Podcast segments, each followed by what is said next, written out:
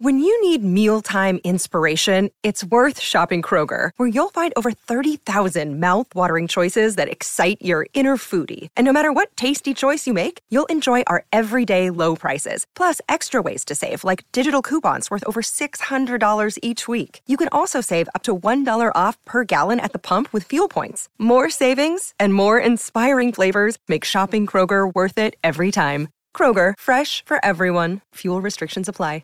Finding the right person for the job isn't easy. Just ask someone who hired their personal trainer as a caterer. All right, folks, let's keep this line moving. You there with the tongs. Picking up one Duchess potato at a time will not cut it at my catering table. Drop and give me 50. But if you've got an insurance question, you can always count on your local Geico agent. They can bundle your policies, which could save you hundreds. Okay, this is what we call the wild mushroom and asparagus dip, dip, and press. Come on, let's get those plates above your heads. For expert help with all your insurance needs, visit geico.com slash local today. This podcast episode is brought to you by Coors Light. These days, everything is go, go, go. It's nonstop hustle all the time. Work, friends, family expect you to be on 24 7. Well, sometimes you just need to reach for a Coors Light because it's made to chill. Coors Light is cold lagered, cold filtered, and cold packaged. It's as crisp and refreshing as the Colorado Rockies. It is literally made to chill. Coors Light is the one I choose when I need to unwind. So when you want to hit reset, reach for the beer that's made to chill. Get Coors Light in the new look delivered straight to your door with Drizzly or Instacart. Celebrate responsibly. Coors Brewing Company, Golden, Colorado.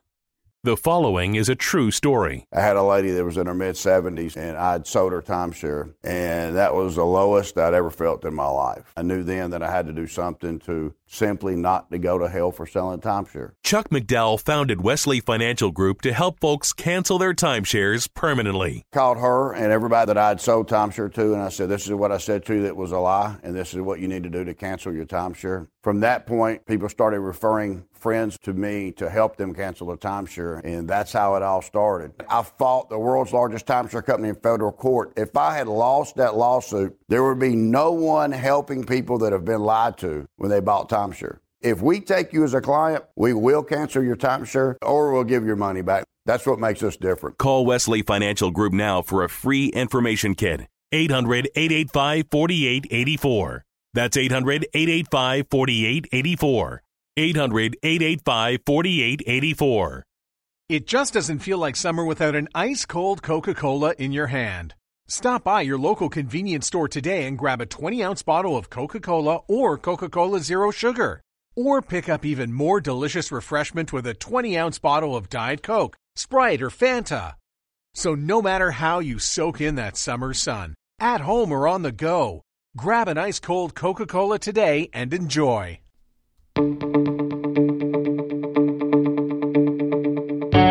This is the Cubs related podcast presented by CubsInsider.com. My name is Corey. I am joined, as always, by Brendan, and we are coming to you on Monday, July 13th. It is the early evening in Chicago as we record this. And as we record this, we are a little over a week from Chicago Cubs baseball. I, I'm thinking we're going to hear Pat Hughes say Chicago Cubs baseball is on the air. It's going to count. They're going to play a real game uh, next Friday. So that is where we're at. And as we have been doing for these past couple weeks, we have some scrimmages, some workouts, some other stuff to go over. I, I, don't know that there is any exceedingly breaking news for us to discuss. Uh, like last week, we had the Quintana injury that we hadn't discussed yet, but there is plenty of, of little information to get in there, and we will break it all down as we are inching towards the regular season beginning in this 60 game sprint. But, Brendan, I, I think where I want to start here today, uh, usually we like to try to start on a lighter note if we can, uh, especially in the current environment that we are all experiencing. I think this is a good place to start. Will we ever get better content than Anthony Rizzo milling about an empty Wrigley Field while he sits out? Nursing his sore back, Brendan. Corey, he did that not just once, he did it twice, two days in a row. So you know he was enjoying it. And there was a few photos. Unfortunately, we have no videos of it, but he's waving to Jason Heyward in right field. He's clapping, cheering the guys on, but he's moving from left field to right field, the back of the bleachers, the front of the bleachers. You can just tell Rizzo's like soaking it in, just like many of the other guys too, just walking around Wrigley. Yeah, and it was it's one of those things where like I would generally say like I don't think it's possible for me to love Anthony Rizzo more. And then we get photos of him sitting in the empty bleachers with his hat backwards, his batting gloves on, and his bat in hand watching. I love his hair uh, too, by the way. The hair is uh, growing out pretty long. Yes, there. he's got the curls. The curls are back, ladies and, gentlemen. and the uh, the headband is a good look for him. He should keep going. Yeah. So that was really, really fun. I mean, it was literally just him sitting there, but just the the idea of him not being able to partake in the scrimmages. He's since gotten back out there and hopped back in Yeah. the cage, uh, though he wasn't in the scrimmage on Sunday. Uh, there obviously is no reason to rush that, so they're just. It's a pretty minor thing too. They said so. You know they're being cautious about it. he deals with this every year, and he still Yep. plays in the vast majority of the Cubs games throughout the season. And uh, certainly better to be dealing with this now. And obviously, they are afforded the luxury to, you know, take their time. He doesn't need to be out there in those scrimmages. He'll he'll see enough live pitching. He'll be ready to go. Uh, that's why he's Anthony Rizzo. But that was just a lot of fun just to see him uh, doing that, and not really something that was expected. And we've heard this from a lot of guys that have taken the opportunity to just sort of relish in being in Wrigley Field. And I think to a lot of us fans, it's something that it's a sentiment that we've expressed throughout our whole lives, and certainly one that isn't surprising. But it's cool to hear, especially players like Rizzo. I, I know Jason Heyward was saying stuff like this. We've seen, I know, I think we've mentioned on here before guys like Ian Miller who haven't been able to be on the field at Wrigley Field and really like take all that in before. It's cool to hear them kind of echo what we all know, which is like this is a very special place to watch baseball and just a special place to be in general. And like when you're hearing Rizzo saying that, like, wow, you know, like I've never seen Wrigley from this angle, or um, I was really able to just like take it in, which I never really get the opportunity to do. Uh, that's one of those, I guess, silver linings from this very strange coronavirus summer camp experience, uh, stuff like that. And I, I think that's you know kind of uh, what we have here. But yeah, that was pretty pretty excellent content. Uh, Anthony Rizzo out in the bleachers. If he had, I, I'm you know I know he wouldn't do this in the middle of a scrimmage, but uh, if he had ended up with like a hot dog and a beer, like just sitting out there like heckling the guys, I mean, you want to talk about premium content? It's right there.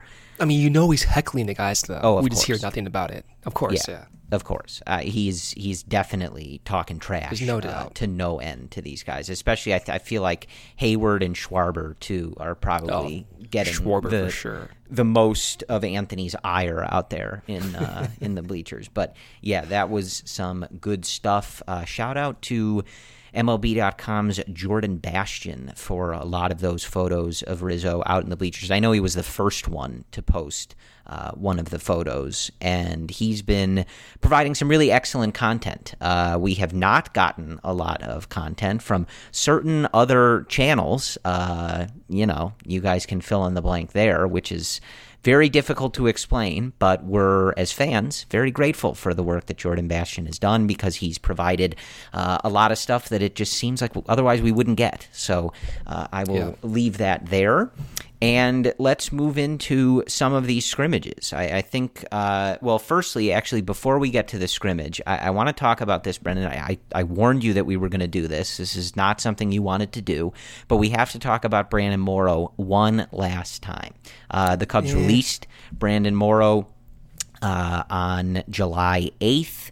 Uh, he was on a minor league deal and, you know, obviously rehabbing back and, and trying to get out there. And with the lack of the minor league season this year, the, the, the roster construction as it is, and where Morrow has been in his progress, this was not particularly a surprising move, uh, but it is one that, at least for now, uh, not knowing you know how things obviously proceed with the future, what Brandon decides to do in his career, etc., brings to the end a, a chapter that we have covered more extensively than I think a lot of us would have liked, and it's uh, it's it's a shame. I mean, I think more than anything, Morrow was lights out when he was on the mound for the Cubs, posting a sub two ERA uh, in the innings that he was able to work, and you know, just looking at some of the gifs and videos from back when he was on the mound, which feels like it was years ago, but it feels like even longer than that.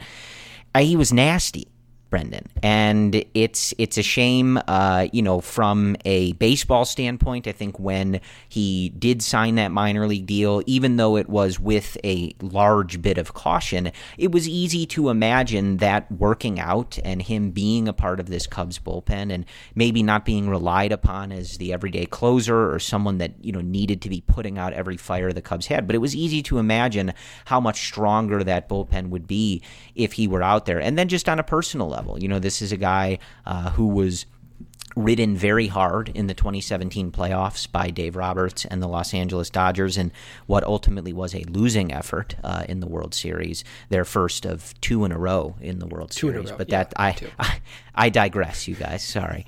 um, and you know never really recovered from that. And you know i think just as you know everything that we had read and heard and seen from brandon was that he's uh, you know a nice guy and someone who was working very hard. And then we saw you know kind of that show of, of good faith in signing that minor league deal talking about how he felt like he you know really let down the cubs and his teammates and himself not being able to live up to that contract and wanted to uh, you know put in that work uh, on whatever deal he could get to be able to contribute. And that's ultimately not how it's going to work out. So that's how this saga ends, Brendan.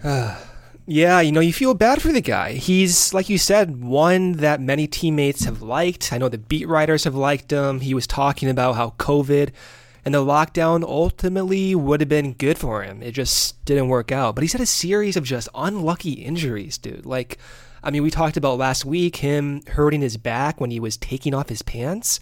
And then he kind of got unfortunate with his pitching elbow injury that same year. I mean, he had what was a, a freak injury similar to the one that Yu Darvish had, where he had this like bone contusion, but they didn't really find the severity of it until after the season. And so that was kind of a mishap by the Cubs medical staff, which, by the way, was drastically overhauled. But that bone contusion or stress reaction, whatever you want to call it, that required off-season surgery between 2018 and 2019. That delayed him into 2019, and then that same elbow in that April flared up again after that surgery. So he had to get more of a injection, this like synthetic lubricant just to keep things fluid in there.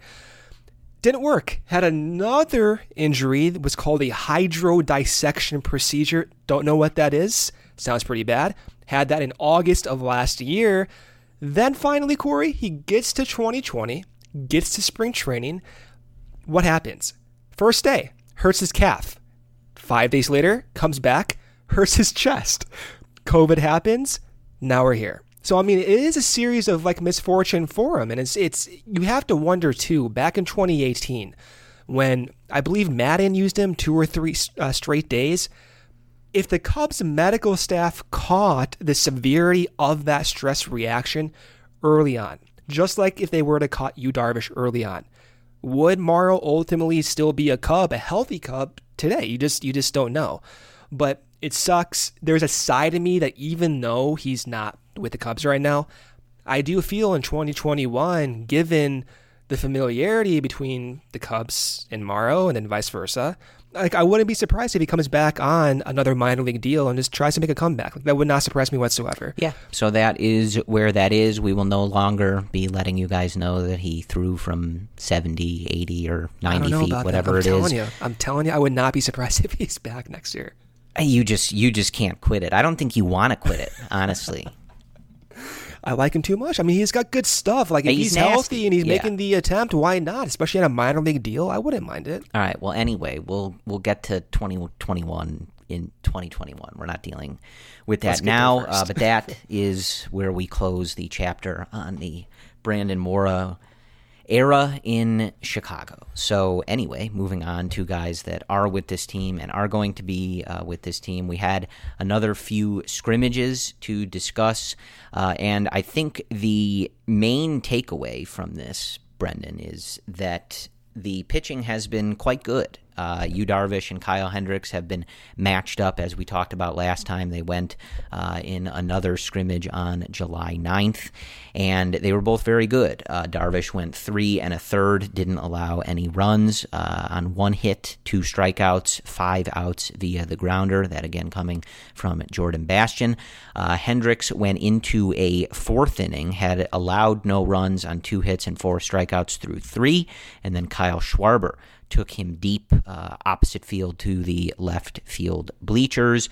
Uh, that one noted by Jordan Bastian, uh, again from Cubs.com, that it was near where Rizzo was sitting at one point, and he had just left. I I I try to not even let my mind consider the video or picture we would have gotten had Rizzo caught or been anywhere near a home run ball. I, that just would have been too perfect. I try not to even let myself envision it because we didn't end up getting it. Uh, but those guys have been very good. Uh, Yu Darvish dealt with a, a fingernail thing in there. I, I, do just want to mention that because there was talk of the trainer coming out there and stuff like that, but it was a fingernail thing, not a concern. Uh, has not been talked about since, so no worries there and they they've been good. Uh, we saw Alec Mills and Tyler Chatwood again uh, on the Sunday, uh, yesterday, as we record this, uh, and those guys look good. Um, and I, I, think that that's one of those areas where it's really important to keep watching those. These are just scrimmages, and obviously they're facing their own hitters. Uh, so it's kind of a good news, bad news thing when one of them, one when one side succeeds. Uh, but we've talked about, you know, especially with Quintana being absent, he's supposed to throw. I think uh, either later this week or, or, you know sometime next week. That that was the schedule that he was on, and you know we've heard no change from that. So you know we'll see where he's at and you know what he's able to do if and when he's able to really get back out there. But I think that Mills and Chatwood are are going to be the you know potential keys and and really in this experience of summer camp like I'm not worried about guys like Darvish, yeah. Hendricks, really even Lester. Um, I, you know, I, am dialing the focus on Chatwood and Mills. I think you trust these other guys to get themselves ready. You know the stuff that they have. You know what they're capable of. Uh, they they've been in this situation in terms of being anchors of the starting rotation before. So, and one thing we've talked about that that we saw, you know, I think Mills allowed uh, a couple runs in his start on July 10th. Chatwood got through the minimum uh, through two innings, but then I think gave up some runs when he came back out there.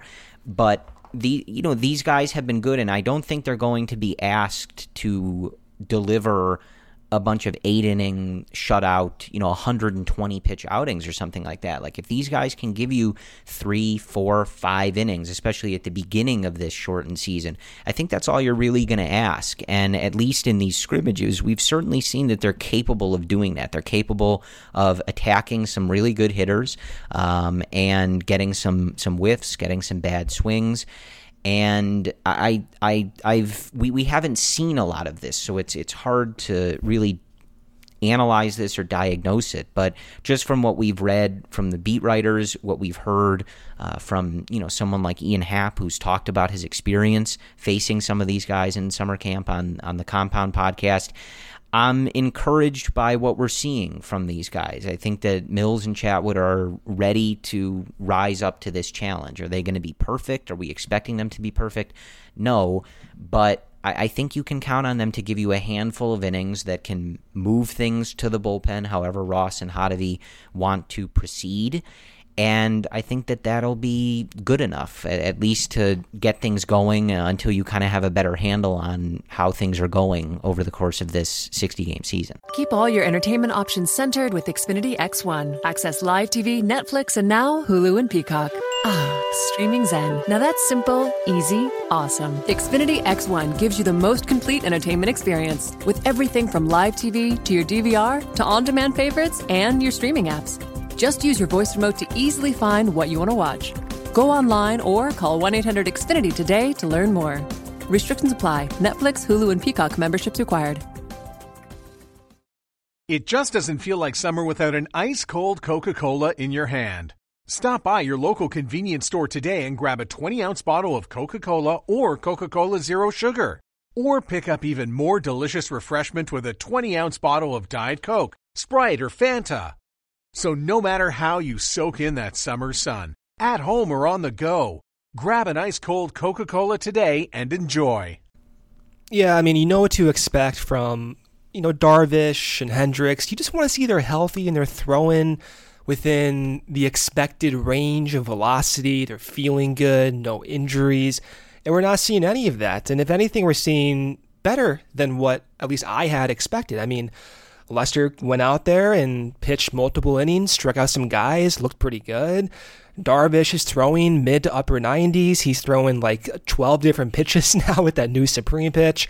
Hendricks looks good. But for me, the focus for the pitching has been on those fringe bullpen type guys.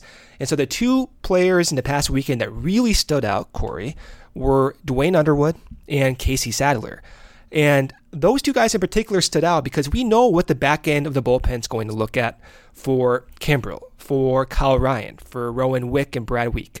We know those are the staples, but there is the potential for someone like Duane Underwood or Casey Sadler or Dan Winkler and all these other fringe guys to take on more of a role. So I expect Hendricks, I expect the rotation to you know to, to work out the way they're expected to pitch, but there's going to be a lot of emphasis on those mid to back end bullpen arms because in a 60 game season, you may only have your starters go five innings or so because each win is almost like a playoff type win. Each win is worth two and a half times that what we normally see. So when you see Duane Underwood strike out five guys in six batters faced, that's a big deal, especially, Corey, because he's throwing a different curveball. When Duane Underwood was drafted by the Cubs and going through the system, especially through 2018, he was known for this huge loopy curveball. That curveball was around 75 miles per hour. What happened last year, though? Tommy Hottovy changed his curveball from that 75 mile per hour loopy curveball upwards to 82 miles per hour. He dropped his release point by about 5%. Doesn't seem like that big of a deal, but that is a pretty big deal. And now, Corey, he's throwing with a release point lower than not only last year, but lower, much lower than that of an average reliever. And this curveball is tighter. There's still the same drastic amount of vertical break, around six inches of vertical uh, break, but it's a little bit tighter. It doesn't have that, that sharp horizontal movement. That's what made Rowan Wick who he was last year. It's what made Brad Wieck who he was last year. These are changes, small changes that seem really like minimal, but they're significant, especially when we're talking about the margin of error being so small. When we're talking about a slight change in spin rate or release point, that could be the difference between a AAA guy and being a guy in the seventh inning or later in the back end. And so when I see Duane Underwood do that, I'm I'm excited, man. I've always been excited about that guy, but I'm feeling good about him. Yeah, and I know I was watching uh, you and Brian Smith from BleacherNation.com kind of discuss this on the Twitter timeline, and one thing that Brian pointed out was what uh, what I think started some of this conversation was uh, that like you said, Underwood was getting a lot of whiffs and a lot of strikeouts, uh, especially thanks to the breaking ball. And Brian sort of pointed out, like, well, that's noteworthy because last year he threw the curveball 15.2% of the time, uh, and it was his worst pitch by Fangraphs mm. run values. So what all of a sudden is getting all these whiffs? Like, are the Cubs hitters just that off from this this delay, or is something going on? And then we got uh, a really lengthy answer. I won't read all of it because it's uh, too full like notes pages uh, in these pictures on Twitter that I'm looking at. Again, get this, guys, from Jordan Bastian from MLB.com. I'm telling you, like I, he he's been on the podcast before, but I don't have any reason to keep bringing his name up. It's just that his coverage is really good. So uh, if you're if you're he's interested best. in Brendan and I's beat writer rankings, uh, Jordan is at the top at the moment uh, because he's just been great uh, and. He said that they asked uh, about Underwood's curveball and the progress that they've made to Tommy Hottovy. And Hottovy spoke for two and a half straight minutes uh, about mm. it. We're going to talk more about Hottovy and just his overall impact, I think, after discussing Underwood specifically. But, you know, just to read a little bit of this to give you guys some context, here's what Hottovy said. He's been a guy that's obviously been in our organization for a long time, a guy with a pedigree, a guy that has been a prospect with us for a while. And to see him, the evolution of where his curveball is now versus versus where it was like two, three years ago. Obviously, you don't make changes like that unless the pitcher buys in and understands what he's trying to do and trying to accomplish and can learn on the fly. It takes guys time. Like you'll see guys that come over, like we've had with Rowan Wick and Brad Wieck, and those guys that we kind of altered a grip and all of a sudden it takes off. That's not the case for everybody. And a lot of times you may have the right grip, but mechanically you're just doing a few things that aren't allowing that pitch to really take off. He goes on to say that he really gives credit to Underwood for putting in the work, uh, you know, physically over time and staying with it, especially talking about in the off season and with the coronavirus shutdown, and, and still being able to put in that work and get his body and his mechanics in the shape to execute uh, what they have been trying to do with his curveball. And he also went on to talk about, you know, identifying like, okay, this guy is a good fastball, he has a good changeup, and sort of point out your strengths. And he says specifically, uh, you know, that he's taken, you know, they identify those strengths, but that he's also taken his major weakness, which was the breaking ball, and turned it into what Hottovy describes as a real weapon at the major league level. Hmm. And we've we've talked a lot about the pitch lab, the pitching development. I know Brendan, any chance he gets, brings up Tommy Hottovy, Craig Breslow, and the pitching infrastructure that the Cubs have. Um, and this is the type of stuff that you want to see, right? Like, I, and and I think it's it's good that Hottovy points out that it sometimes takes time because, and and we've discussed this too, and and you know there's still a lot of work to be done, but I, I think when you know the narrative, and again, it's true uh, about the Cubs is that they have not been good at drafting and developing their own pitching, elevating guys through every level of the minor leagues, and ultimately filling out a rotation or a bullpen staff of your own guys, your own projects. And I, I like that that this particular situation is one that we've been able to dial in on and get more information on because I think just like Hottovy says, you know, sometimes you are going to have guys that come over from other organizations, like Rowan Wick is, is a great example, right?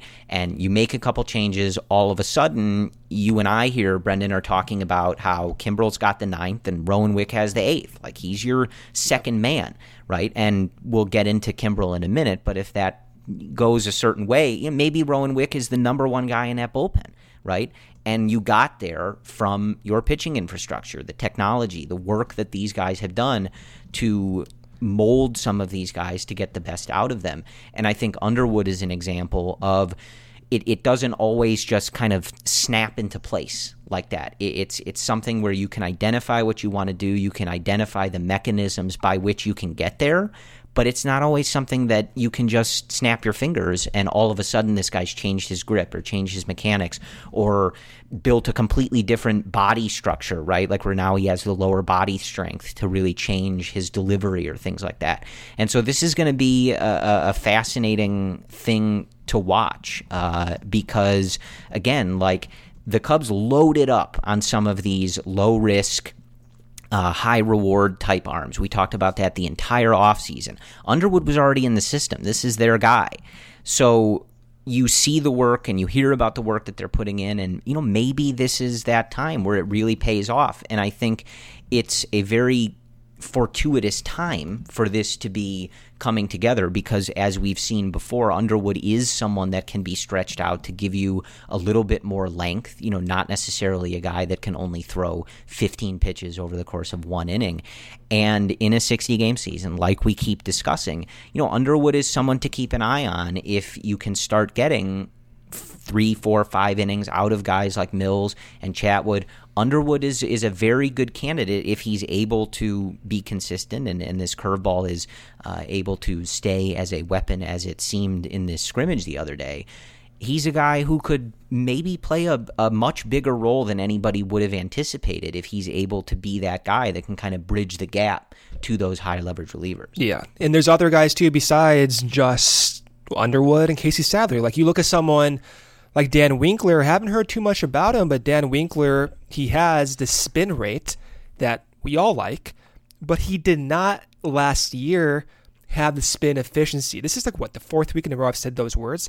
Spin efficiency is something that the Cubs have tried to maximize, where you take someone with a high spin rate who, for some reason, cannot translate that spin rate to movement, and they're using Hottovy, they're using Craig Breslow, they're using all of these different techno- uh, technological tools to bring out the best in these guys. So let's say you have Duane Underwood now with this curveball, and you have Casey Sadler, who last year had an ERA around two and a half and 40 innings with, with the Dodgers and part time with the Dodgers. Now you throw in Dan Winkler into the mix, all of a sudden his spin rate is now moving the way it should be moving. You have a bullpen, Corey, when you add this up, of seven relatively stable guys absent of any type of extremity. And yeah, that, that it could happen where you have Kimbrel kind of deteriorate, which we may talk about today. But the point being is there are so many possibilities for this bullpen to turn on and be a huge advantage to this team, which we haven't seen in years past. So we have Trevor Megill, we have Ryan Tepera, we have Jharel Cotton, who may be a starter, maybe Mills will go into the bullpen. We'll see what happens. These are a bunch of guys who, in years past, have been touted for a lot of their TrackMan data, and at one point or another, were actually top prospects. So I'm excited about it. It's it's one of the the priorities for me this year is trying to get this bullpen in a projectable sense because there is a lot of uncertainty and I get it. I know it's hard to get excited about a bullpen when we're talking about a group of guys who just have never been consistently good. I get that. But this year, even in a 60 game season, they're going to get more opportunities because, as we just discussed, you may have David Ross go to the bullpen the fifth, the sixth, and seventh. In doing so, we'll give Casey Sadler, we'll give Ryan Tepera, we'll give Jharel Cotton more of an opportunity. And these are guys who could be back with the Cubs in 2021. We could be going after this season into 2021 with enormous stability in this bullpen, which we have not seen in a while, Corey. And we have not seen the Cubs take these guys without paying them a lot of money and use that money elsewhere, which they're going to have to do. They've been putting so much money in the bullpen, in the pitching for the past three, four, or five years. To have Casey Sadler, Ryan Tepera, Jharel Cotton, Duane Underwood Jr. step up, that would be huge for their other reasons on their roster to spend money on. So it's it's going to be something that, if not is the number one priority, it's got to be at least top two or top three. I really feel like in years' time, like when we look back at things, I, I, I really think we're going to appreciate Tommy Hottovy and yeah. Craig Breslow and, and this pitching infrastructure uh, a lot, a lot. Just uh, like plain and simple. Like I, I think in reading like his answer and the way that he talks through this stuff with Duane Underwood's curveball and seeing some of the results that they've gotten and just seeing being able to kind of like step back and see that gradual shift like i remember it was probably yep. not too long ago on this podcast whether it was the off season before the 2019 season or whenever it was where you know you and I talked about how it really felt like the Cubs were behind in certain things right and one of those things was the Cubs have a bullpen and sometimes uh, uh, starters that are sitting in the low 90s. You know, they, they don't feature a, a, large pitch mix and they're not developing a lot of guys that are fitting the mold of what we're seeing across the league right? And when you were looking at the stuff that, uh, you know, and obviously they're a big bunch of loser cheaters, but like the Astros and the stuff that they were doing with velocity and spin rate and just the drastic change in even someone like Justin Verlander when he went over there and Gerrit Cole when he went over there and just seeing the emphasis that some of these other teams were putting on spin rate, velocity, stuff like that. It felt like the Cubs were behind. And as you sort of start to see these changes take hold uh, as this staff has has come in in the last few years, you know, we're we're starting to get to that point where you're like, I, think you're looking at this going like, uh, these guys really know what they're doing, and and similar to what Hottovy was saying about Underwood's change with the curveball, it, organizationally, this stuff takes time, and it's not something that you know the minute Tommy Hottovy comes over and and they change the the the infrastructure. All of a sudden, the Cubs are just churning out these like great pitchers, right? Like it, it takes time, and we're not even at the end here yet. But it it feels like just in seeing the work these guys do, in in hearing Hottovy talk about things like this, when we interviewed Burl Carraway a few weeks ago, hearing him talk about how advanced the Cubs staff was, how it aligned with the stuff that he had been doing in college and, and the stuff that he had worked with and seen uh, in the other teams that he had talked to and things like that. Like it just feels like this group, it feels like we're lucky to have this group, Brendan, and, and that if if they are allowed to do their thing and they get players – like Underwood, like Carraway was talking about, who are willing to buy in and, and put in that work to really make those changes, I, I think we're going to continue to see some really good results. We've already seen some of them in guys like Kyle Ryan and Rowan Wick. We talk about it all the time, but you know, these are guys that came over from other teams and they were not having the success with other teams. And they come over to the Cubs, and like last year, Ryan and Wick were pitching so many high leverage innings for this team. Uh, and I don't think that would have been anybody's expectation. So I, I think it's uh, it, it's just in reading this, especially with Underwood, it was just one of those moments where you're just like, man, I, I feel very, very good that the pitching of this organization is in the hands of Hottovy and his crew. Yeah. I, I know that you do, Brendan. Oh my gosh, yes. I mean, we've been waiting for this for years, Corey. And this is the way the game is shifting. There was a video of a Yankees prospect. I don't know how old he was. He must have been 19, 20, 21. But it reminded me of how we talked with Carraway and the language and the verbiage they're using to describe how their pitches are moving. So this Yankees prospect, Corey, is talking, and I, I'm, I'm using the exact words he used. He's saying, My PFX Z was good today. Corey, that is derived straight from a StatCast data set, dude. That is the name of a variable of how your pitch drops. This is the new this is a new way of baseball. So as much as we love some of the old gritty guys, I, I mean I don't want to call them like dinosaurs, but they, they are going to be out of the league soon. And the next era grew up with these types of tools, with these types of metrics. And we're going to be hearing way more of it, which means Tommy Hottovy, too, we're going to be hearing more of what we just heard about with that, you know, two and a half minute response. And it's going to get more technical. This is not just going to stay put, it's going to get way more technical. There's a reason why Craig Breslow is now the main guy. And this is a reason why you know, Jim Hickey was only with the Cubs for a year. This is a completely new sport in a way.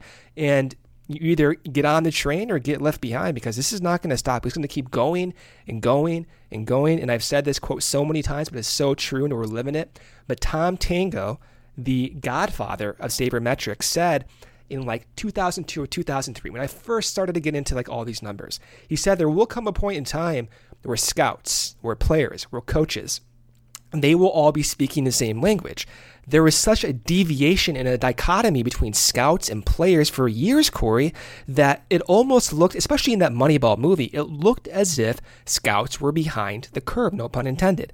Now they're talking about the same tools the players are talking about, the same data.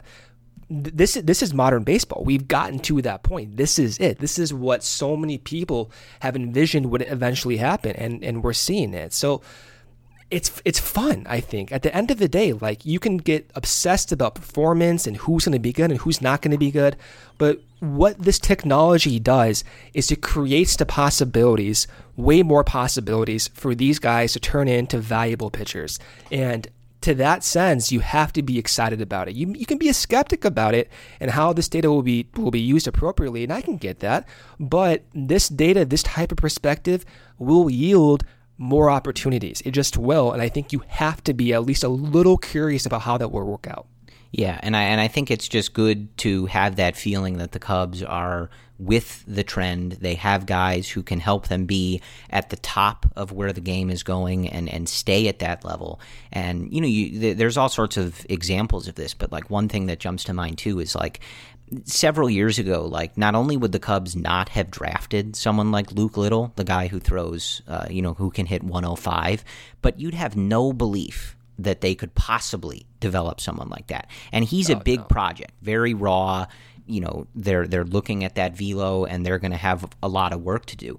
But with this group and the way that they're able to do things and what we've seen and heard from them, you like could legitimately believe like, yeah, they might make that work. I, I if anybody can figure it out, I have confidence in this group. And I just don't think that would have been the case with this organization uh, several years ago. You just they they wouldn't have drafted somebody like that and there's no way that he would have gotten through the system and been like a, a positive contributor to the organization. And again, it's it's a it's that that one's a high risk move. Uh, that they took in the draft, but you genuinely like. I, I think you ha- at least I and I know you do. You have a genuine belief, like when you say, like, get him in the pitch lab with Hottovy and Breslow and those guys, and let's see what they can do. I think you have a genuine belief that that can be successful, and that, and that you trust those guys and are really curious to see what they're able to do. So, yeah, that's that's been interesting. And I, and again, you know, we we talked about this in the off season a lot that the bullpen and that kind of uh, quantity over obvious or past quality, if that makes sense, uh, was a good approach for this team, and it made sense. And that you know you only needed a handful of those guys to really shake out to be able to give you a strong bullpen, and you know that's that's still true even in this sixty game season. Um, you know I think obviously you would love to be in a position where you had maybe some some more names or, or guys that you were 100% comfortable with, confident in. Uh, but I think that the the Cubs have the pieces to make it work. You, you just have to figure out who are the guys that are going to be able to shoulder the bigger loads and, and who are those guys that are going to step up. But I think they have enough people to choose from uh, and the ability to get the looks they wanted them to ultimately piece that together. But on that note, uh, a few other things uh, that we want to talk about here. I want to talk about Craig Kimbrel. And I think you and I are on slightly different ends of this spectrum, which is rare. Normally, you and I are, are almost always in lockstep on things. Uh, we have a very I don't wanna be similar brain. And I, I don't know if we're at the same place. We might be really at the same place, but I think one of us, and it's not me, is, you know, maybe deflecting exactly how they feel about these things. But I'll let you speak for yourself. Uh, after I speak for you, then I'll let you speak for yourself. But I just want to know where you're feeling about that. Now, look, I am the captain of it's spring training, relax, right? I say that every year. This is a different form of spring training, and I've already said that multiple times. Like, these are just scrimmages. These are the first couple times these guys are seeing live hitting. Uh, in a long time, or at least live hitting of this caliber, or live pitching if you're a hitter. So, no overreacting, no anything. But I just genuinely want to know how we're feeling about Craig Kimbrel. He gave up an opposite field bomb to Willson Contreras in his first outing in these scrimmages and uh, gave up a, let's call it a 395 foot fly ball to dead center uh, that almost took out Albert Almora. He ran into the wall. He ended up being fine and actually batted and drove in a run later in the game. So that's good that Al was not hurt on that play. Uh, but I'll let I'll let you go first. Just how are we feeling about Craig Kimbrel? Where, where are you with that? Like I, I, I get the concern. Trust me, I get the concern. But last year, it was an unorthodox ramp up period for Kimbrel, and it came towards the tail end of the season with an injury. So he only pitched Corey 20 innings. He struck out over 13 guys per game. But he, yeah, he gave up an ERA around 6.5, mostly attributable to the command. But for a pitcher of Kimbrel's caliber, those who have deteriorated in the years past have done so because their stuff has gone down. You look at Kimbrel, what has gone down? Maybe a little bit of that fastball velocity, but not enough to be like, whoa, this this is concerning. Kimbrel, for the most part, his velocity last year when he was ramping up was well within his range from 2018 during his ramp up period. Not only that, but his curveball spin rate was well within range of his ramp up period in 2018 last year. And it started going up as his season progressed. His curveball spin was going up, up, up, just like it did in 2018. And then he got hurt. And then he had to come back again, and it was too late, and the Cubs were already out of it. So I, I get the concern thinking that what we saw last year with Kimbrel is the new norm. But I have problems accepting that's the new norm for two reasons. The first reason was he just got signed into a new coaching staff and went on the mound in Wrigley within two weeks. You can't get a sense of familiarity with the catchers, with the pitching coaches, with the coaching staff, and expect that Kimbrel will be the same exact person as he was with Boston. That's unrealistic. It just is. And then 15 innings later, he hurts himself, comes back, tries to ramp things up, and is not good. I'm not going to blame him for that. I would be concerned, Corey, if his stuff last year was on the complete opposite side of the spectrum and it was clearly going down. But that was not the case. It was not the case whatsoever. And I think the fact that we saw K per nine over 13 suggests that hitters also think his stuff is not going down the tube either. So this year, we're seeing not only Kimbrel get more familiarity with the coaching staff, but the coaching staff, Corey gave him a Rapsodo to train during COVID, during the lockdown. And Kimbrel used that technology to work on a new changeup. He's been principally a fastball curveball guy, and he's using the Rapsodo to to develop a changeup. But he's he's probably using that if he's using that for a changeup to refine his curveball, to make sure his fastball is within his expected range. So going into this year, yeah, it will be a shortened season, but the difference between last year and this year's shortened season is that he's been with the Cubs for a year, dude with a year. He's been with Hottovy for a year. They've been giving him more tools to refine his game.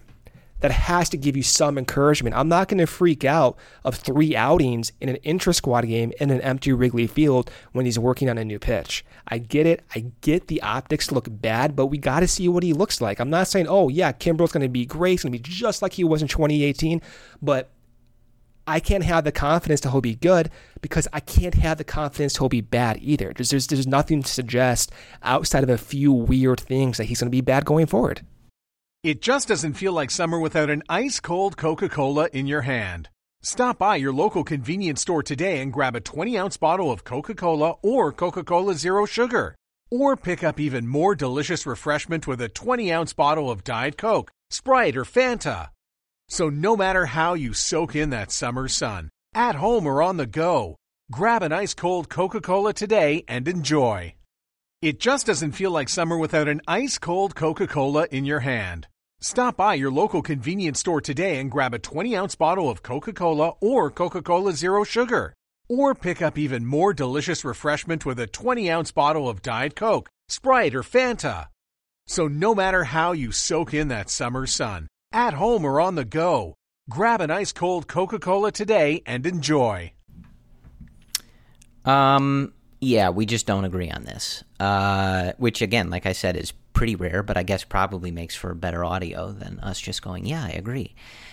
I so like just to be clear like i am in no way making a like he's done or he stinks or eh, you know any like he's gonna go out there and put up a six and a half era right and be completely useless. Not the argument i'm making.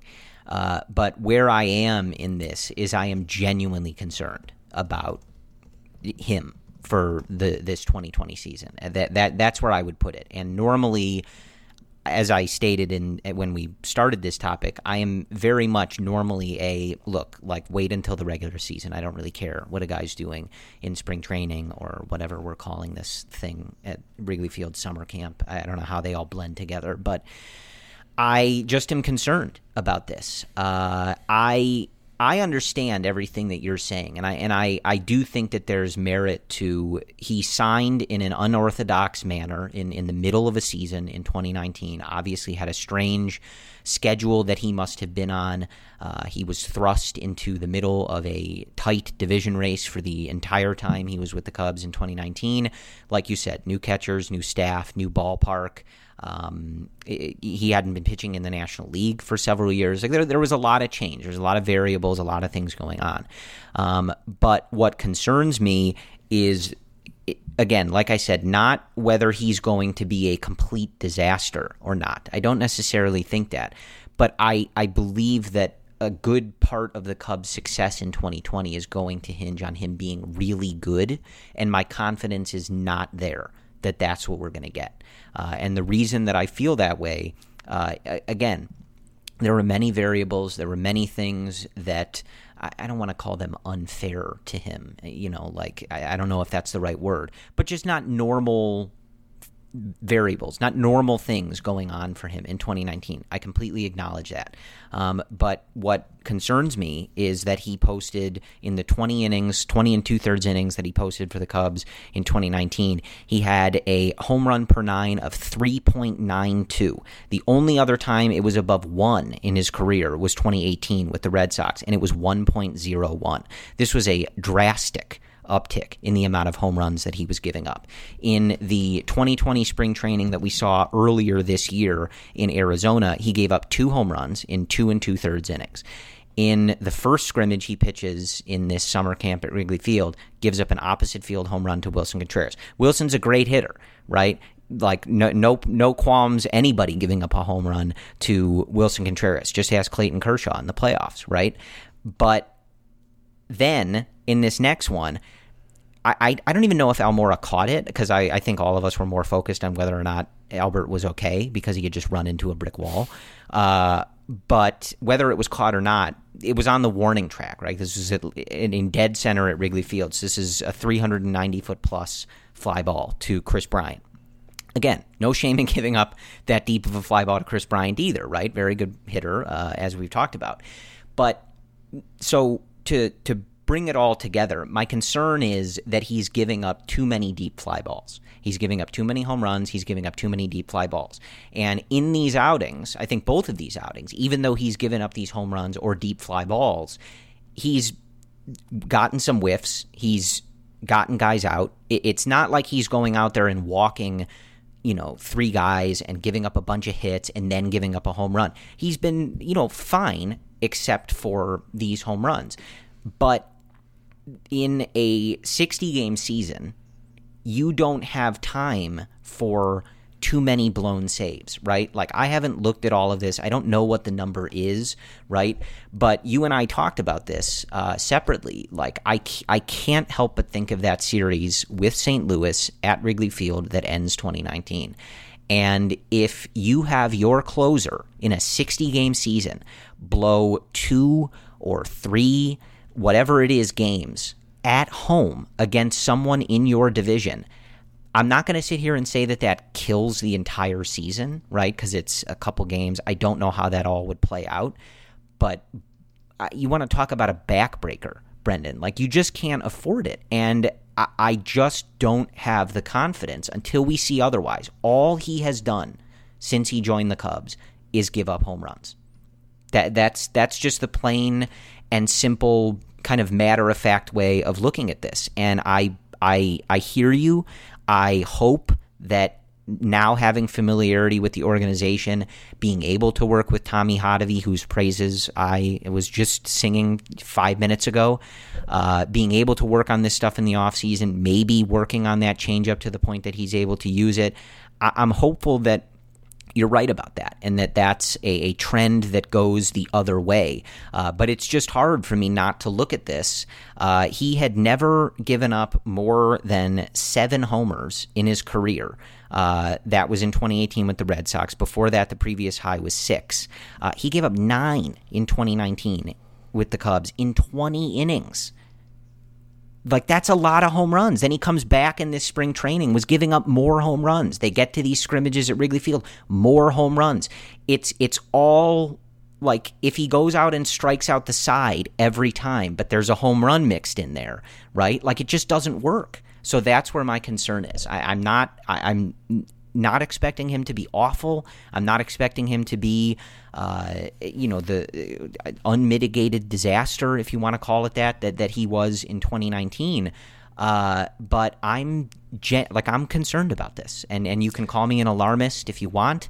It, this isn't my normal mo. I think you guys know that, uh, but I'm just scared that he's giving up too many home runs, and in a 60 game season, you don't have time for that and you would wonder too like eh, you know if if he shows signs of that early on that's a really tough spot for David Ross and and and the the coaching staff and the front office to how do you approach that? It's a very tough call to move away from giving the ball to a guy who's going to be a Hall of Fame closer uh, for anyone else in the bullpen that doesn't really have experience doing that. And so I'm I'm worried about this. I, I think that this is if I had one singular worry uh, about this team, it's it's Craig Kimbrel and whether or not he's going to be again, not effective, but effective to the level that the Cubs need him to be. And right now, if you told me to bet on it, I would bet that he's not. You can be concerned, but to bet that he's not going to be effective, I I, I can't. I said I effective to the sure. level that they need him to be. I get it. I, I get that. I just I don't think you can bet on that likelihood. That that's my point. I'm not saying he's going to be just as effective as he was in 2018. That's not my point. My point is what is contributing to the home runs. And when we look at 2019, what contributed to the home runs were not extreme measures that are not fixable. That's a, that's a long way of saying that what contributed to the home runs are well within the possibility to adjust. And that is command. That is ramping up some of the adjustments that normally took a little bit longer for Kimbrel. I think those two particular areas are well within the reason to adjust because he's been with the Cubs for a year now. That like that that's my point. Kimbrel, he still was in the top 96 percentile of strikeouts last year in his sample size. Yes, the home runs were an issue, not disputing that. Yes, the walks were an issue, not disputing that. And I understand why you are not optimistic. I get that too. I'm not saying I'm optimistic. I'm more agnostic to it. I don't think that you can expect Kimbrel to be bad when last year all of his raw StatCast metrics were within the range of his recent career norms. So there are other things contributing to the home runs. And what I think those things are can be addressed because those to me are things that are minor. If they were severe issues, then we would have seen that in the StatCast data. We did not see that. We saw the velocity be within career norms, we saw the release point within the career norms, and we saw the spin rate and the movement within career norms. If any of those three areas deviated from his norm, I would share your concern. But to take 20 innings, half of which came after or in the midst of an injury in a shortened season with an unfamiliar coaching staff signals we have to be a little bit more um, again, optimistic's not the right word, but I think we have to be a little agnostic to the possibility that he's going to be okay. I'm not saying day one, yeah, Kimbrel's going to be the closer, shut down 2018, just as he was in 2017, 2016. Not saying that, but I'm also not saying he's going to be the death of the Cubs bullpen. I do think we need to see what he looks like in a few outings. And I will say, like you, Corey, if he's not looking good within the first three, four, five outings, sure, then I will sound the alarm with you and I will go to plan B. But until we get to that point, I don't think you can go sound the alarm at this point. I want any anyone that's been listening to this show for like a long time, like I'm talking about years, like back to when it was a real amateur hour operation with Brendan and I. We still are like you got to tell me if this is like soup as jarring to you as it is to me uh, that Brendan Miller is the beacon of optimism on this particular this is not issue. Optimism, Corey. This is not optimism. I'm being like. Do you get my point though? yes, least? of course. Like you, it's just yeah. weird. I mean, normally, like I feel like we're reversing roles here. I, I really do. I mean, like I will tell you when I'm Uh, Brendan, optimistic I- about I- pitchers. I and these listeners have heard you worry and freak out about much smaller issues than what we're talking about right now. I'm just saying it's it's a it's a it's a bit of to use my favorite word. It's a bit of a juxtaposition of the of the normal. I mean, roles. look, look, like, look, Corey. Not to like go back the whole Yu Darvish saga, but like we talked about Yu Darvish last year in May, Yeah. and we had a similar discussion, and you said I can't count on Yu Darvish. I'm not saying, oh, you know, ring the bell. I was right, but my point then was Yu Darvish in May, in June, was showing signs of returning to his career norms in everything he showed when he was good. What happened, Corey? He was one of the best pitchers in his second half of last year. So I think there's a difference between being optimistic and then widening your range of expectations. And that's my point. My range of expectations are greater. They're not narrow in the negative fashion. And that's because of those StatCast centered metrics. I could be off. I could be optimistic to some. This is this may come off as optimistic, but I'm that that's my point. I have a greater range of expectations in the negative and positive directions. I will admit that.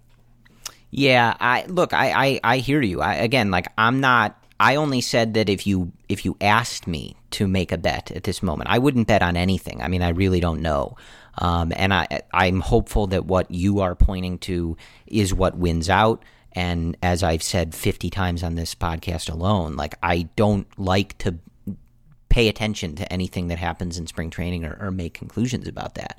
Uh, I, I just feel like his his being a top level closer, back end of the bullpen, high leverage inning guy is so crucial to this team. And it's especially crucial when you have built a bullpen the way that they built a bullpen. And I, I, liked that approach. I'm not backtracking on that. But when you don't have a bullpen that is made up, you know, this isn't like the Yankees bullpen, right? Like you don't have a bullpen that's made up of one all star potential guy after the other that's just eating up high leverage innings year after year after year.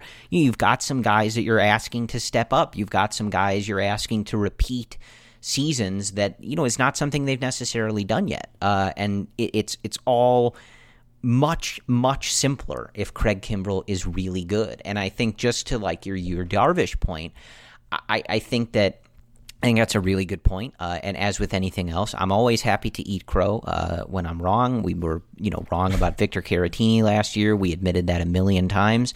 Uh, yes, we were. But you know, with Kimbrel in the situation that he's in, he just it's it's such a much smaller room for error. Like Yu is a starter. He, he's being asked to he, he has so many pitches, he has such a high level of intelligence, and he's going out there and, and making a bunch of starts. Like he you know, he has more of an ability to make mistakes and work through things. Like Craig Kimbrel's going to be asked to come in and protect a bunch of one and two and three run leads, and you're playing only your division basically for eh, you know almost the entirety of this season, except for when you're playing the AL Central.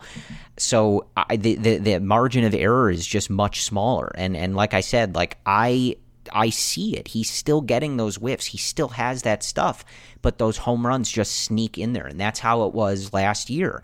You know, he wasn't a, a, complete mess every time he took the mound for the Cubs in 2019. He had that good stuff. He had outings where it was like, oh yeah, here's Craig Kimbrel. He's coming in. He's he's not throwing necessarily the gas that he's always thrown, but he's still throwing gas, right?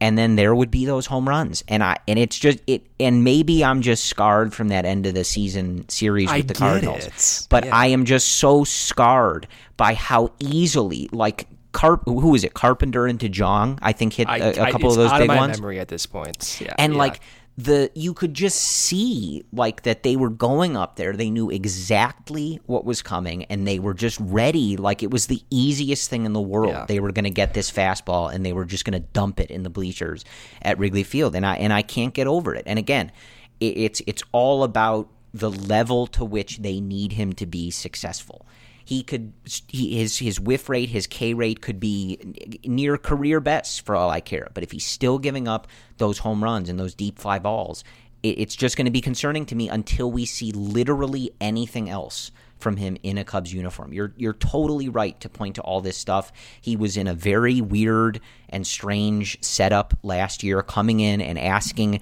he was literally asked to come off of his couch, you know, staying as in shape as he could and be a Hall of Fame level closer in the middle of a division race on a new team. That's a tough task. I, I, totally admit that. But it, it just was so many home runs, Brendan. It's just it's Dude, just he was, scary to me. I, I just, he was and, injured and like, though. Also, I get it. Since you brought up Yu Darvish, it does kind of remind me of that period he had. I think like just before he really turned it on in the second half, where he was lights out. There was that period where he was kind of pitching like that, but he was getting tagged for like two or three home runs a game. You know what I'm yeah. talking about? And walking a ton of guys. Yeah. Right and so that's that's kind of the thing that I'm worried about is is something similar yeah. to that where it's like you can clearly see okay this guy's got good stuff some of these guys have no clue how to deal with him like he's just you know blowing stuff by people. It's easy. But then there's that home run. And it just, for a while, it felt like you just could not stop that from uh, happening. Trust and obviously me, you I did. get it. But I'm.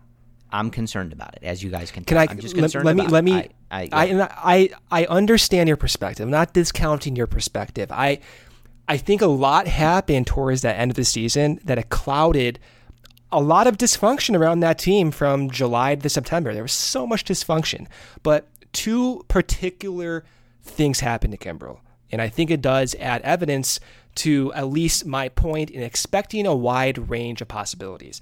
So Kimbrel right when he hurt his knee in August, Corey was averaging 97 miles per hour. That's that's within his range. Hurts his knee, has inflammation. What happens? Comes back, he's throwing 94, 95, right? It gets ramped up. He's ramping back up all the way through the months. All of a sudden, he gets to the end of August. Corey is averaging 98 miles per hour. 98, 97, 98. Boom. Elbow inflammation comes back, averaging 95. So, two separate injuries, 20 innings, a new team, still going through the adjustments of a, of a ramped up season. Th- that, that's my point. I think what we saw from Kimbrel last year was too extreme to take anything out of it. So that that that is where I come from. And Now you can make the argument that okay, because you didn't see Kimbrel last year, you haven't seen a normal Kimbrel almost a year and a half. I get that too, and I am I share concerns with that. But I'm not going to use some of his performances last year to justify that this is the new norm. Because if this is the new norm, then we're going to see consistent injuries. We're going to see this weird ramp up period, and we're going to see him not agreeing with coaches. Because if that's the case, if we're not going to see that familiarity, then the, what he's done with the coaches in the past year has not translated to possible success.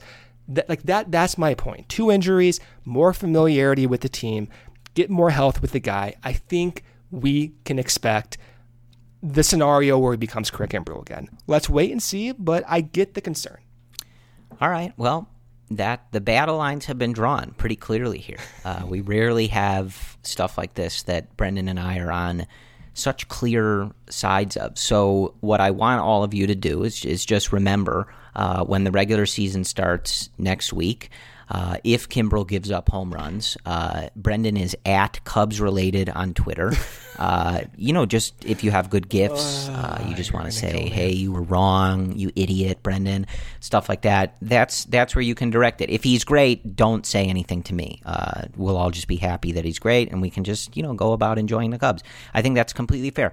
So anyway, moving on. Uh, uh, no, I mean, like, look, obviously, I'm hopeful that he's really good. I, again, the the reason that I'm so concerned, if he was like anybody else in the bullpen, I wouldn't have even expressed this concern. The only reason I'm expressing this is because I I do think that the role that is needed of him for this to all work, unless you know someone like Rowan Wick or, or one of the you know someone like uh, Jeremy Jeffress, one of these guys is like really, really, really That's ready possible to step too, by up. the way, It you know? but like you're talking about like really stepping up for for one of these guys. I mean, being like literally the closer on the like a lights out closer on the team.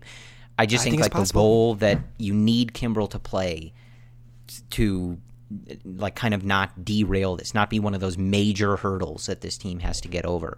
Uh, it, it's just I'm I'm concerned, but we'll we'll leave it at that. We'll keep monitoring it, um, and we will go from there. I, I want to end uh, this. I, I don't know how often we do this, but I, you know I think we'll start on a good note and end on a good note. Um, Jon Lester. I don't know if you guys have heard of Yes. uh, this guy, uh, a lefty, pretty accomplished that the Cubs have in their rotation, number 34. Uh, for those of you looking at your scorebook, uh, he pitched in his first scrimmage. He, he's been out there. I think he's done some bullpens. He's done some some live hitting, but not in one of these uh, scrimmages. Uh, and he did get in there on Sunday, uh, two and a third, one hit that was an infield hit that, as described by the beat writers. Again, we can't watch these scrimmages. Uh, why that is, I I don't know. If only there were. Anyway, you guys know where I'm going Yeah. with that. I, I don't have the answers to that, guys. I really don't. It makes no sense to me why, I, you know, the Dodgers are broadcasting their games, the Yankees are broadcasting their games. I think the White Sox had their game on uh, today. These practices. Dodgers. I think the Yankees are broadcasting everything uh, on Yes Network. I think you can watch BP. I think you can watch everything. Why we can't do that with the Cubs, I don't have the answer. It's I thought we were ending on a, on a light note. This is getting sour, even more sour than. The Oh, sorry. talk. Yeah, you're right. You're right. Well, we'll we'll get there. I, I mean, it's going to end with Lester. So Okay. Okay. yeah, but you're right. Uh, I just want everybody to know that like we're aware. That's very strange. It's very disappointing to us as well. But I don't have any more insight on it uh, than anyone else. So that's just what it is. Uh, but it was the, the one hit that Lester gave up in this outing was described as an infield hit that he picked up from Nico Hoerner and he just decided not to do anything with. We've seen that before, uh, and it always uh, makes me laugh. Jon, you know, if he doesn't feel like he's going to field it cleanly and make the throw, he's not going to do it. So uh, just ask the Dodgers uh, from the 2016 NLCS whether or not that's something you can win a series off of or score runs off of him off of because the answer is no. So uh, I continue to always be confused because even when like you know Jordan Bastian tweeted this or some of the other guys tweeted this, you always get comments on Jon like about how he doesn't throw to first or oh my god he can't field his position. Who cares? Guys won three World Series. He was a Cy Young candidate for the Cubs. He I, I mean who cares that he can't do this? It, it doesn't affect his pitching or his ERA or his effectiveness whatsoever. Like so who cares? Don't worry about it. Uh, but no runs, no walks, and four strikeouts from your boy Jon. So I just wanted to our last topic of the day. I know we're running long, but whatever. Baseball's coming back. It, we're in the middle of a quarantine. Brendan and I have nothing better to do. So I'm really encouraged by this, and I think I mentioned last time when we were talking about things when we were talking about like the you know Quintana not being there, um, and just how like even though and Jon has admitted as much, um, you know he's in a different place in his career, obviously with his stuff and his age.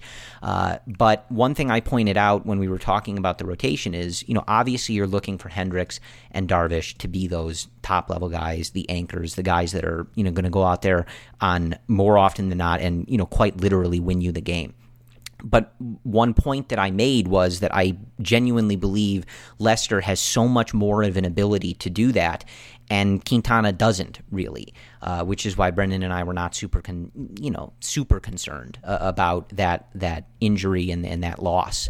Um, and I I really really believe, and this is something we'll have to see, uh, but I, I I really think that this shortened season is going to allow Jon to let things loose uh, and not worry so much about that durability. And I think that when you're at where he is in his career and the stuff that he has, I, I think that's what really hurts him is, is needing to be able to pitch every fifth day from April to November and keep things at that same level of effectiveness. And you know that's just hard as guys get older and their stuff diminishes. There's no there's no way of of sugarcoating that, right? And, again, Jon has said as much. He talked earlier uh, before they arrived at summer camp about how he was going to be mindful of when he was pitching and all that because he doesn't want to waste the bullets that he has left. Those are his words. Um, but I think in you know if you're only looking at however many starts this is over the course of 60 games, I really think he's going to be able to let it loose uh, and dial up his you know fastball a little bit more. And we know that he is the type of guy that is going to make things work with the stuff that he has.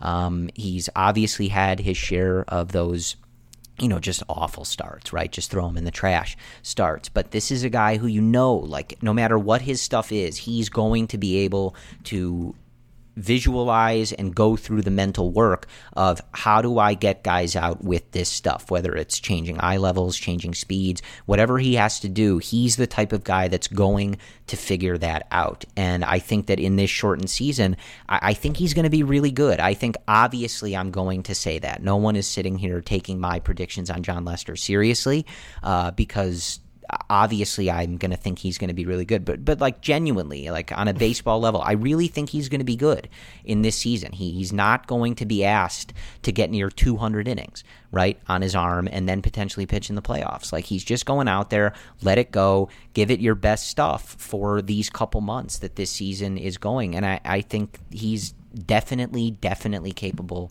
of doing that, Brendan? Our homes today are like little cities full of different interneting boroughs, like the entertainment district in the living room or the virtual fitness center in the garage. And Xfinity Internet keeps it all running smoothly with reliable speed to power all your devices at once. You get coverage around town, from the financial district home office to the spa. Xfinity Internet keeps your little city humming with reliable speed and coverage. Now that's simple, easy, awesome. Find great offers and value today from Xfinity.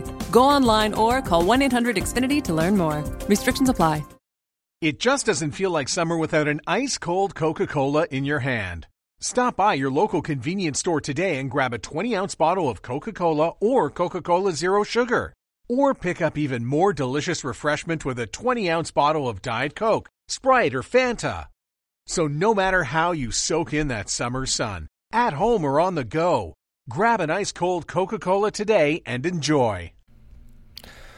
Yeah, I mean, we if we look at how Lester started 2019, he did so on fire. There was a point in which the season came, and he was what, like I think top three, top four in the ERA leaderboard.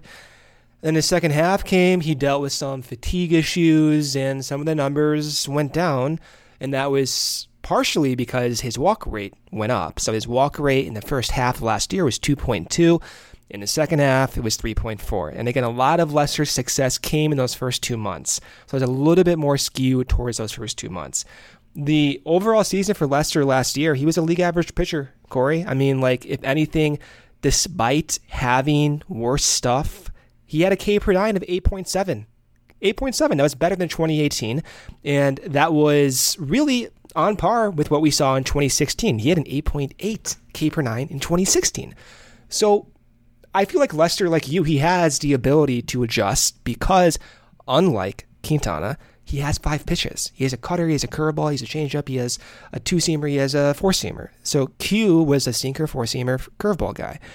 It's a little bit of a different scenario, and Lester has better command than Q, and he has just more experience. I mean, the guy's pitched in game sevens, he's thrown no hitters, he's won World Series, he's been in two big markets.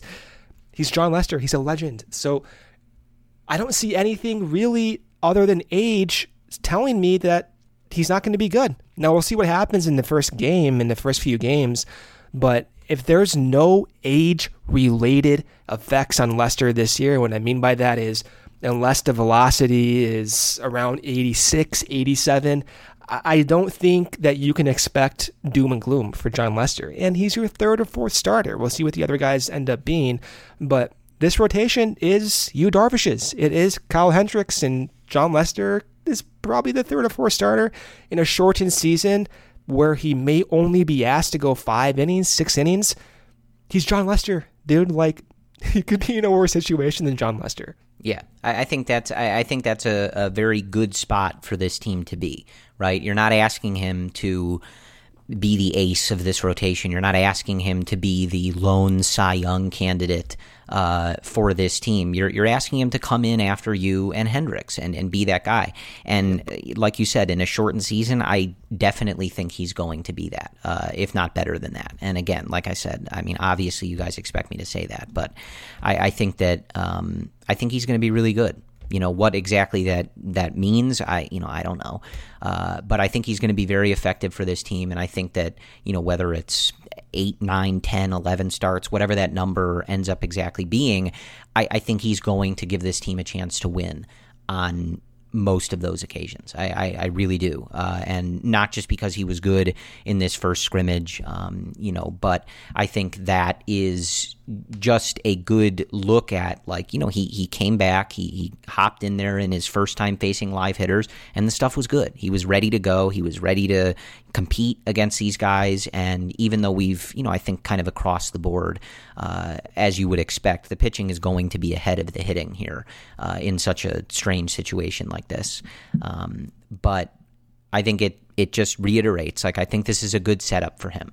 Uh, I, I, think that he's going to be really good, and I think he's going to be a, a very significant contributor to that Cubs rotation. So uh, that is what I have to say on that, and I think that's really all we have. Uh, there wasn't that much uh, in terms of like specific news. I mean, we continue to hear stuff from David Ross that I think lines up with a lot of what we expected Um, you know, just how important Victor Caratini is going to be, that he's someone who's going to get those opportunities. Uh, he's still going to catch Yu Darvish, which was something that, you know, I don't I don't think is a surprise because that was reiterated uh, earlier on Monday morning and he's going to be someone who's in that mix to DH, maybe take some time at first base, etc., um, and that he's going to be able to get some of that time. More talk from you know someone like Kyle Schwarber about how he's going to DH a little bit, but that's not going to be his exclusive role, and and you know that he's obviously going to be someone looked to to be a significant contributor. Uh, so other than that, I, you know, I think that that's kind of where we are. We're still not really at the point where I think you can read too much into certain things. Uh, we'll kind of have to see how things play out, but you know, you still have the teams divided into two different lineups. So you know, Kris Bryant is in one, uh, leading off in one, and then Albert Almora is leading off in another. Um, you know, so it's it's it's a little difficult to exactly get a read. Like, okay, this guy's got the jump on you know the center field job, or this is how David Ross is going to do this against righties or lefties or whatever, because it's you know I think it's just too disjointed at this point. Um, but for the most part, I think a lot of what Ross is saying and doing kind of lines up with what uh, you or anyone else would have expected from a lot of these things. One thing I would note, I think it was Mark Gonzales uh, of the Chicago Tribune who pointed this out. Um, but hearing a lot that Jason Kipnis looks good, just it looks to be in really good shape, moving well in the field, moving well along the bases. Uh, I know that when the regular spring training was going on, it, it definitely kind of seemed like he was going to get that job or at least get that first crack at that job. You know, maybe with David Bote, uh, maybe Ian Happ at times, maybe Daniel Descalso if they're intent on keeping him on the roster would, you know, mix in there. But it certainly seemed to be leading towards Kipnis getting that shot. Um, and that certainly sort of still seems to be the case and was just good uh, to hear you know multiple people kind of praising the shape that he was in and you know that he, I think even Gonzales was saying it, it appeared that he had come back in better shape than even he was back in March. You know that he really used that time in in the shutdown to stay in shape and you know really make sure that he's ready for this. Um, so that's kind of where things are at. Uh, we will jump back on with you soon. And uh, I mean, we're not uh, too long away. We, we, gotta, you know, do like a whole prediction episode, like you know, a whole like the Let's season just get is there. starting. Just got to get there. Yeah, this is uh, what's happening. So it's close. So uh, you know, as I've said before, and as I would have said in the regular spring training, you know, you've got about a week and a half uh, before we are watching regular season Cubs games that count significantly more than they would in a normal regular season. Uh, so if you think Brendan and I are psychotic before, boy, are you Oh, in for uh, something when the games are about three times as meaningful. Oh, I can't wait. Yeah, should be interesting. So that's where we're at. Uh, as always, you know, we'll, we'll keep an eye on things. Uh, you know, the the testing situation with uh, the coronavirus and stuff is is still you know a work in progress and something that you know the players and, and staff and everybody has to commit to on a daily basis. So that's obviously something to keep an eye on. Uh, and we will be back with you soon to kind of break down what else we have seen at summer camp and these scrimmages and anything else. Uh, as always, thank you guys for listening. Hope you are still hanging in there throughout all of this that you and your family are, are safe and healthy um, and that you know you're you're doing okay through about all of this.